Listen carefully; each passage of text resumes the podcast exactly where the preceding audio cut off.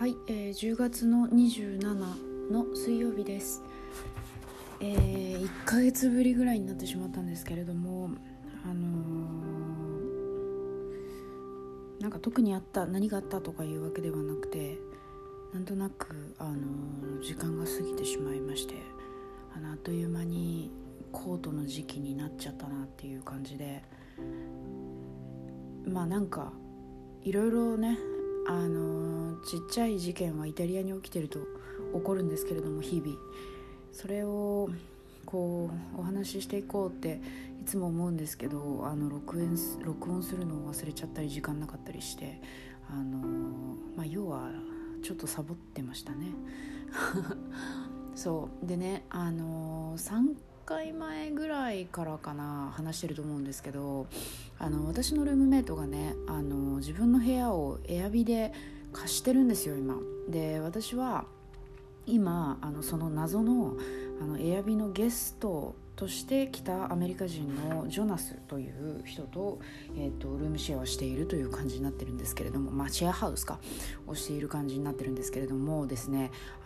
だいたい1ヶ月前ぐらいからかな、ちょっと忘れちゃったんですけど、なんかそれぐらいからジョナスの彼女っぽい人が出入りするようになりまして、で、私は別にどうだっていいんですけれども、私のルームメイトアレッサンドラは知ってるのかなって思ったら、知らなかったんですよね、その誰かを呼んでるってことを。別にエア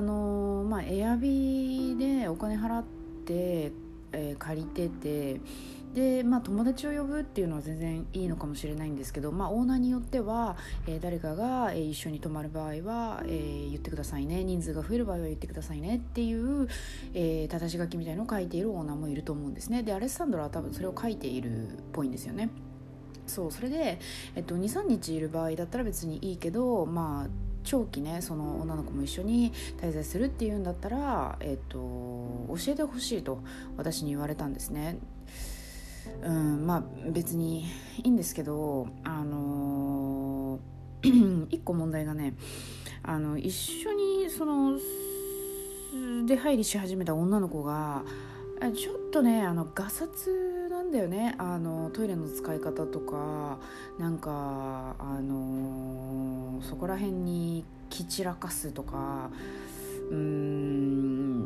ゴミの捨て方とか、なんかもう言ってることが姑かみたいな感じなんですけど、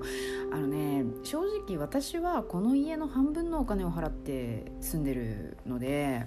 向こうもねお客さんとしてここを借りてるから、立場は一緒なのかもしれないけど、マナーをわきまえろこの野郎と思うわけですね。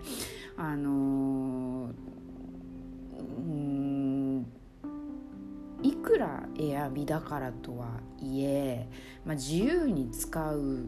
そうかもしれない。でもあくまでも人が一緒に住む場所であるっていうことを分かった上でこの家を選んだのであれば、私がいるっていう私の存在を分かっているはずだから、それをね理解しなきゃいけないし、その人をリスペクトするべきだと私は思うんですよね。でもそれはジョナスがその女の子、彼女か分かんないけど、その子に言うべきだよね。でもなんか、その辺は全然言えないんでしょうね。なんかね、分かんない、あんまりちゃんと喋ったこともないし、基本的に私は英語で話しかけないようにしてるんですね。ここはイタリアなんでと思ってなんか別に意地悪でとかなんとかでとかじゃなくて、最初ジョナスと喋った時に僕たちイタリア語勉強してる同士だから、できればイタリア語で話そうねとか言ってきたんですよ、向こうがね。だから、そっか、じゃあイタリア語の方がいいねと思って、英語はもうそこで話すのをやめてイタリア語に私は切り替えたんですね。で、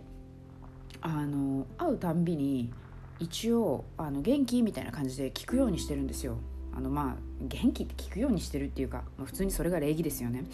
そうで、なかなかそんなに会わないので、前から言ってるんですけど、1ヶ月に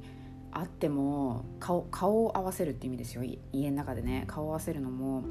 だいたい6回もないぐらいかな。1週間に 1,2 回とか、一瞬パッてすれ違うぐらいしかないんですよ。だから一応なんかコメスタイって聞くようにしてるんですけど、一回も返事が返ってきたことないんですよね。でだからちょっとね、なんか謎が深まるんですよね、ジョナスに関しては。本当にイタリア語を勉強しているのか、それとも私の声が届いていないのか、それとも本気で無視をしているのか、本気で喋りたくないのか、私と。なんかちょっと謎も深まるんですけど、なんかそういう感じでして、別に関係が悪いとかいうわけではないんですけれども、なんか謎な人だなって思いながら生活をしております。最初はね、ジョナスはだいたい2週間とかの滞在の予定だったのに、なんだかんだもう1ヶ月以上いるかな、ここに多分。私のルームメイトにとってはね、やったーって感じなんでしょうけど、私にとってはね、なんか知らない人とずっとなんか一緒に暮らし続けるのもなんか心地よくはないよね、普通に。でしかも暮らし方が雑な人と暮らすっていうのは本当にきついよね。そうだからね、もうそろそろ家を探して出ていかないとなと思ってるんですけれども、なかなかね、引っ越しって超大変なんですよ、もう本当に超大変なんですよ。だからもう探すところから始まり、物を全部ね移動するとかさ、もう住所の変更とかさ、もう本当大変なんだよ、外国人にとって。引っ越しって。そうだからちょっと今考え中です。引っ越すとしたら来年の1月とかかなって感じですね。はい。で、今日話そうと思ったのはイタリアの、駐車場というか、車の駐車スペースについてのお話をしたいなと思います。私は、ミラノで運転はしません。免許は持ってるんですけれども、海外の免許に切り替えてないので、海外では、運転ができませんのでしませんし、イタリアで運転したいとも思いません、私はね、基本的に。で、なんでかっていうと、まずね、イタリアで私が、運転をしたくない理由No.1は、怖いからです。運転が皆さん荒いとかじゃないんですよ。私は多分イタリア人って運転が多分この世の中で一番、運転が上手な国民が多い国だと思っています。でね、まずなぜかというとっていう話はちょっと後にして、私が運転をしたくない理由は、皆さん運転が上手なんですけれども、感情をあらわにして運転をするんですね。もうクラクションとかもすっごい鳴らすし、なんかもう車内でめちゃくちゃ叫んでるし、もうすごい汚い言葉使って罵ってくるし、ちょっと安全運転してるとバイバイバイとか言ってくるし、なんかもう行け行けって意味なんですけど、もう早くもうアクセル踏めみたいな感じで言ってくるし、なんかもうそんな、要は煽り運転だよね。煽り運転をされる中で、私は絶対に運転ができない人なんですよ。人にこう煽られながら何かをするっていうことにすごく不快感とストレスを感じる人なので、無理です。私はやりたくない。それが理由ですね。で、私がさっきイタリア人は本当に運転がうまい国民だって言った理由っていうのは、イタリアって基本縦列駐車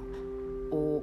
するんですよね。普通のパーキングは普通のパーキングであるんですけれども、基本的に道端に車がずらっとパーキングされてるわけなんですけれども、それは全部縦列駐車なんですね。で、本当にその車のスペースぐらいしかないところにですよ、ちゃんとこうキュッてお尻から入ってキュッて入れるっていうのを、もう大体私の友達 100% って言えるかな、できない人も中にはいると思うんですけど、9割 9.5 割ぐらいは皆さんできるんですよ。本当に上手だなと思いますね。で、なんか感情をあらわにしながら運転をしながらも、ちゃんとこういろんなものを避けて、いろんな環境を見て、なんか危なくないかどうかっていうのをちゃんと見ながら運転しているので、なんかもちろん事故も起きることもありますけれども、あんだけ感情的になってる割にはスイスイっとこう運転するなっていう印象が私はあるので、運転が上手だなと思っています。その感情をあらわにしながら運転をするっていうのが基本良くないことなんだと思うんですけれども、技術的な面で器用だなという点でうまいなっていうことを私は言ってます。それで縦列駐車なんですよっていう話をしたんですけれども、日本みたいにね、路駐禁止ですよね、基本日本って、東京は少なくともそうだったと思うんですけど、私が知ってる限りでは。でもイタリアって路駐が合法なんですよね。で、どこでもしていいわけでもないんですけど、ほぼ8割方しても全然大丈夫っていう感じだと思うんですけど、大丈夫ってことはないけど、線があるんですね。白い枠、青い枠、黄色い枠っていうのがあって、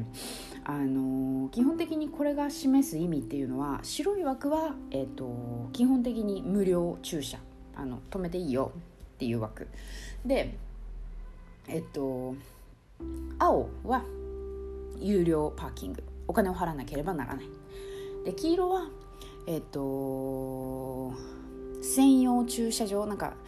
そこを、買ってるか借りてるか分かんないけど、ここは誰か専用の駐車場ですっていうところ、もしくは車椅子の人の専用の駐車場っていう感じで、色で区切られてるんですよ。でも基本的に守ってるの人もいるんだけれども、守ってない人もいる、基本的に。で、私はね、お金を払ってるのを、その有料のね、青い枠のところに車を止めてお金を払っているところを私は見たことが一度もありません。基本的に本当にね、お金を払わなきゃいけないんですよ。でもその路駐の車を取り締まってる警察を私はまず見たことがないし、路駐で取り締まられたってことがある友達も一人も聞いたことがないし、その辺がちょっとゆるゆるなんでしょうね、基本的に。で、本当はその白枠、青枠、黄色枠のところじゃないところは路駐しちゃいけないんですよ、本当はね。でもそんなことはお構いなしにみんなガンガン止めるわけですよ。でかつそこをそのカラビニエリとか、その普通のポリスとか、ローカルのポリスとか、3種類か2種類かあるんですけど、警察の方がねいるんですけど、そういう人たちがこう横をシューって通っていっても誰も取り締まらないし、何の注意もないし、何も起こらないんですよ。もう何の切符も切られないわけですよ。だからもう路駐が文化ですよね、普通に。もう路駐当たり前みたいな感じになってるので、そこにルールも何もないっていう私は印象を受けてますね。払ってる人は払ってるだろうし、払ってない人は払ってないだろうしっていう感じで、切符を切られてる人もいるかもしれないし、私の印象ではもう全然違反でチェック入れられてる人は一回も見たことがないですね。で、基本もう私がすごいこう、いやイタリアだなって思う感じのその路駐の仕方は2種類あって、車が縦列駐車してるところの2列目にまた縦列駐車しちゃうみたいな車の止め方をしてる、人たちがいるんですね。で、結構それ当たり前に見受けられることなんですけど、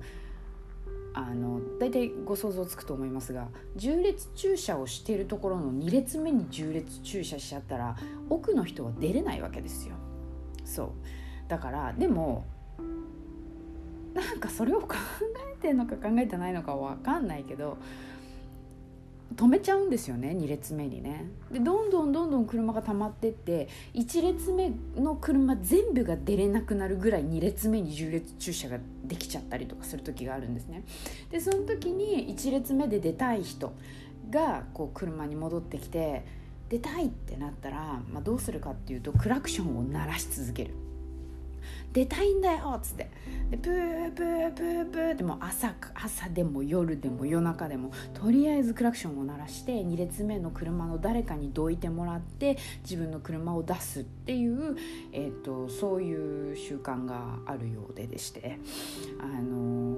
本当にすごいですよね。日本じゃありえない光景だと思いますよ。で今日の朝はね7時ぐらいかな、すごいクラクションが鳴ってたんですよ。プープープーみたいな、プー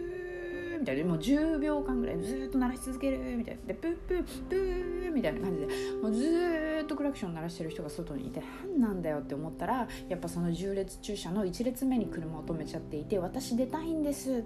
この私の横に止めてるやつどけみたいな感じでクラクションを鳴らして続けているマダムがいらっしゃいました、朝ね。そう、そんなことが当たり前に起こるミラノの街なんですけれども、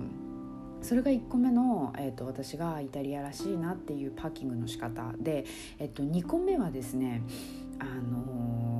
自分でパーキングスペースを発明する。なんかこの日本語がおかしいですけれども、車を止められるところであればどこでも止めてしまえ精神がすごいんですよ。そうだから車道、ね、車道の脇みたいなところに駐車するっていうのが、普通の考え方だと思うんですけれども、車道があって歩道があって、その真ん中にだいたい植木っていうか木がこう植わってる土ゾーンみたいのが大抵あるんですね、イタリアは。でその土ゾーンの木と木の間に車突っ込んじゃうとか、なんかそこにスペースがあるならば止めてしまえみたいな、なんか目の前に山があるから登りますみたいな、もうほんとそういうテンションで、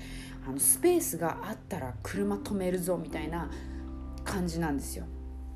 そうだからほんとなんかこうスペース見っけたもん勝ちみたいな感じのテンションで、特にミラノはですよ、ミラノの特にブレラとかロレート、ポルタベネツィア、センピオーネの方もそうですし、あとドゥオモの周りは当たり前ですし、あとチェントラーレもそうですけど、その中心地と呼ばれるところは、基本的にいつも路中でいっぱいですね、車が。だからそういうところに路中をできるだろうと安易に思うことはもう思っちゃダメなことで、基本いっぱい、もう朝から晩までずっといっぱいなので、その同じ車がずっと止まってるわけではなくて、ひっきりなしにこう出たら入って出たら入ってっていうね、そういう感じなんですよ。だからこそ、そういうそのスペースがあったらそこに止めてしまえみたいな、状況が起きるんですね。そうで基本的に多分そのアパートメントみたいなところに住んでる人たちは広いアパートメントじゃないと中に車を止めるスペースを持ってないんですよ。なのでその人たちの場合は家の中に駐車場がないので、外の自分の家の近くの道に路駐する、それが自分の駐車場スペースみたいな感じなんですよね。なのでミラネーゼは多分ね、ほとんどの人が毎日自分の車のためにパーキング場所を家の近くで探してる状況になってます。で私の友達は、そういう感じの人なんですけど、本当になんだろう、変なちょっと時間がずれちゃったりとか、なんかちょっとこうその近くのゾーンで、お祭りやらなんやらある場合はもう本当に駐車スペースがないから1時間ぐらいこう探し回って、でやっと見つけるみたいな、パーキングスペースを見つけるみたいな感じで、いつも 毎晩苦労して、駐車してますね。それがミラネーゼの宿命というか、そういうもんなんですね。お金持ちで車を止めるスペースをちゃんと借りていて止める場所があるならば別にそういう悩みはないと思うんですけれども、大抵のお家、普通のお家の普通の環境です、住んでいる方は、中にパーキングスペースがない場合もあるので、路駐をする人も多いと思いますね。うん、そで今日はそれについて話したかったんですけれども、まあすごいですよ。夜とかはね、特にみんなお家に帰る時間とかはもう道の真ん中とかに駐車してる人いますからね。その道の真ん中っていうのもなんて言うんだろうな、その三角巣が例えばあるとするじゃないですか。三角巣みたいな感じの道路でこう二股に分かれてて、真ん中がこう三角でちょっとだけスペースが空くみたいな場所があるとするじゃないですか。本当はそんなところ駐車しちゃいけないんですよ。でもそこに必ず車が止まってたりとかね。なぜなら誰の迷惑にもならないから、まあ危ないですけど、そうとかね、そういう感じでなんだろう、横断歩道に沿って車の邪魔にならないところに車止めるとか、なんかもうすごいこう器用だなと思いますね。なんかそこに止めれば誰の邪魔にもならないっていうのをちゃんと考えて、完全に違反なんですけど、そこにスペースがあるから止めるみたいなテンションで止めている方が本当にいるので、器用だなと思いますね。日本じゃ絶対考えられない。だって日本だったらね、そんなところ止めてたらもう一発アウトだと思うので、でそもそもね、警察がね全く取り締まってないっていうのがまあおかしな話なんですけれども、それがイタリアっていうところなんでしょうね、きっとね。でミラノの中心のエリア、ゾーンによると思うんですけど、ちょっと私ちゃんと調べてないのではっきりとしたことが言えないんですけれども、中心地は生存年月日が古い車は入れないエリアとかがあるんですね。それは何でかっていうと、その排気ガスの問題で古い製造年月日の車は、排気ガス出すガスが悪いから中心地は入れないっていう考え方のもと、そういうルールがあるらしくてですね。でミラノの街の中にはカメラがたくさんありまして、全くそのルールを知らずに街の中に入っていってしまうとカメラで捉えられていて、それを警察の方でチェックされていて、である日突然家にそのチケットが届くみたいな。あなたは、何年何年製造の車を、所持していますが、何月何日にこのエリアに入ったので罰金ですみたいな感じでね、だいたい70ユーロから100ユーロぐらいですかね。それぐらいの罰金が、なんか勝手に課されているというルールがあったりするようですね。怖いですね。日本はさすがにないと思うんだよね。古い車乗ってるからここのエリアに入っちゃダメとか、なんかほんとすごいルールだなと思いますけどね。そうあんのかな、日本にも。私ちょっとあんまり知らないんですけど、あんまり車運転するの好きじゃないので、そうという感じですね。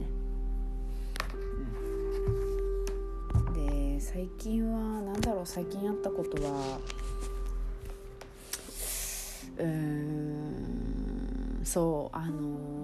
お客さん、豚ちゃんを飼っているねお客さんにハーネスを作ってあげたんですけれども、それを納品したことかな、最近の嬉しかったことはそうですね。はい、という感じで23分も喋ってる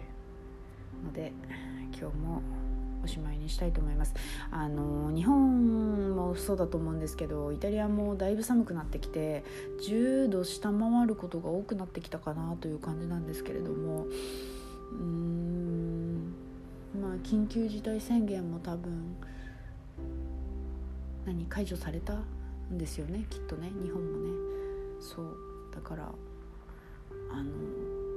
健康に気をつけて、いろんなことに気をつけながら冬過ごしていただければなと思います。でね、私は医療関係者でも何でもないんですけれども、少なくともイタリアではね、どこに行っても、除菌ジェルがあります。未だにどこに行っても。で、基本的に密室に入るときは絶対にマスクをする、これも絶対にルールなんですけれども、この除菌ジェルに関してなんですけれども、日本は割とそのデパートの入り口とかに除菌ジェルあるのかな、でみんなちゃんとしてますかね、わかんないけど、やった方がいいと思いますよ。イタリアはね、ちょっと悪い意味でもいい意味でもコロナウイルスに関しては割とこう経験のある国だと思うんですよ、私はね。いろいろひどいことにもなりましたし、だからそれだけ知識はあるはずの国なんですよ。その国がずっと除菌ジェルを置き続けている、そして皆さんが除菌ジェルを使い続けている、バスの中にもあるし、スーパーマーケット、電車の中にはないね、駅の入り口、いわゆるもうあるところに除菌ジェルが置いてあります。で皆さん結構頻繁につけてます。で日本では結構空になっちゃってたりとか、あんまりその除菌ジェル使ってないよみたいな人をですね、ただちょっと聞くので、私的にはイタリアのやり方を見てると除菌ジェルを使い続けているので、有効ではあるんじゃないかなと思うので、皆さんにも使うことをお勧めしますというか、やらないよりマシなんじゃないのっていうことをちょっとお伝えしたいなと思います。この私がイタリアに住んでて見てて思うことなんですけどね、日本でも除菌ジェル超いっぱいあるよ、みんな超使ってるよって言うんだったらそうなのかもしれないですけど、私は友達からね、いろいろ友達とか親とかから話を聞くと、あんまり使ってない方が多いっていうことを聞いたので、イタリアの生活から見る現実はそうなので、ちょっとお伝えしたいなと思いました。はい、ということで今日は以上です。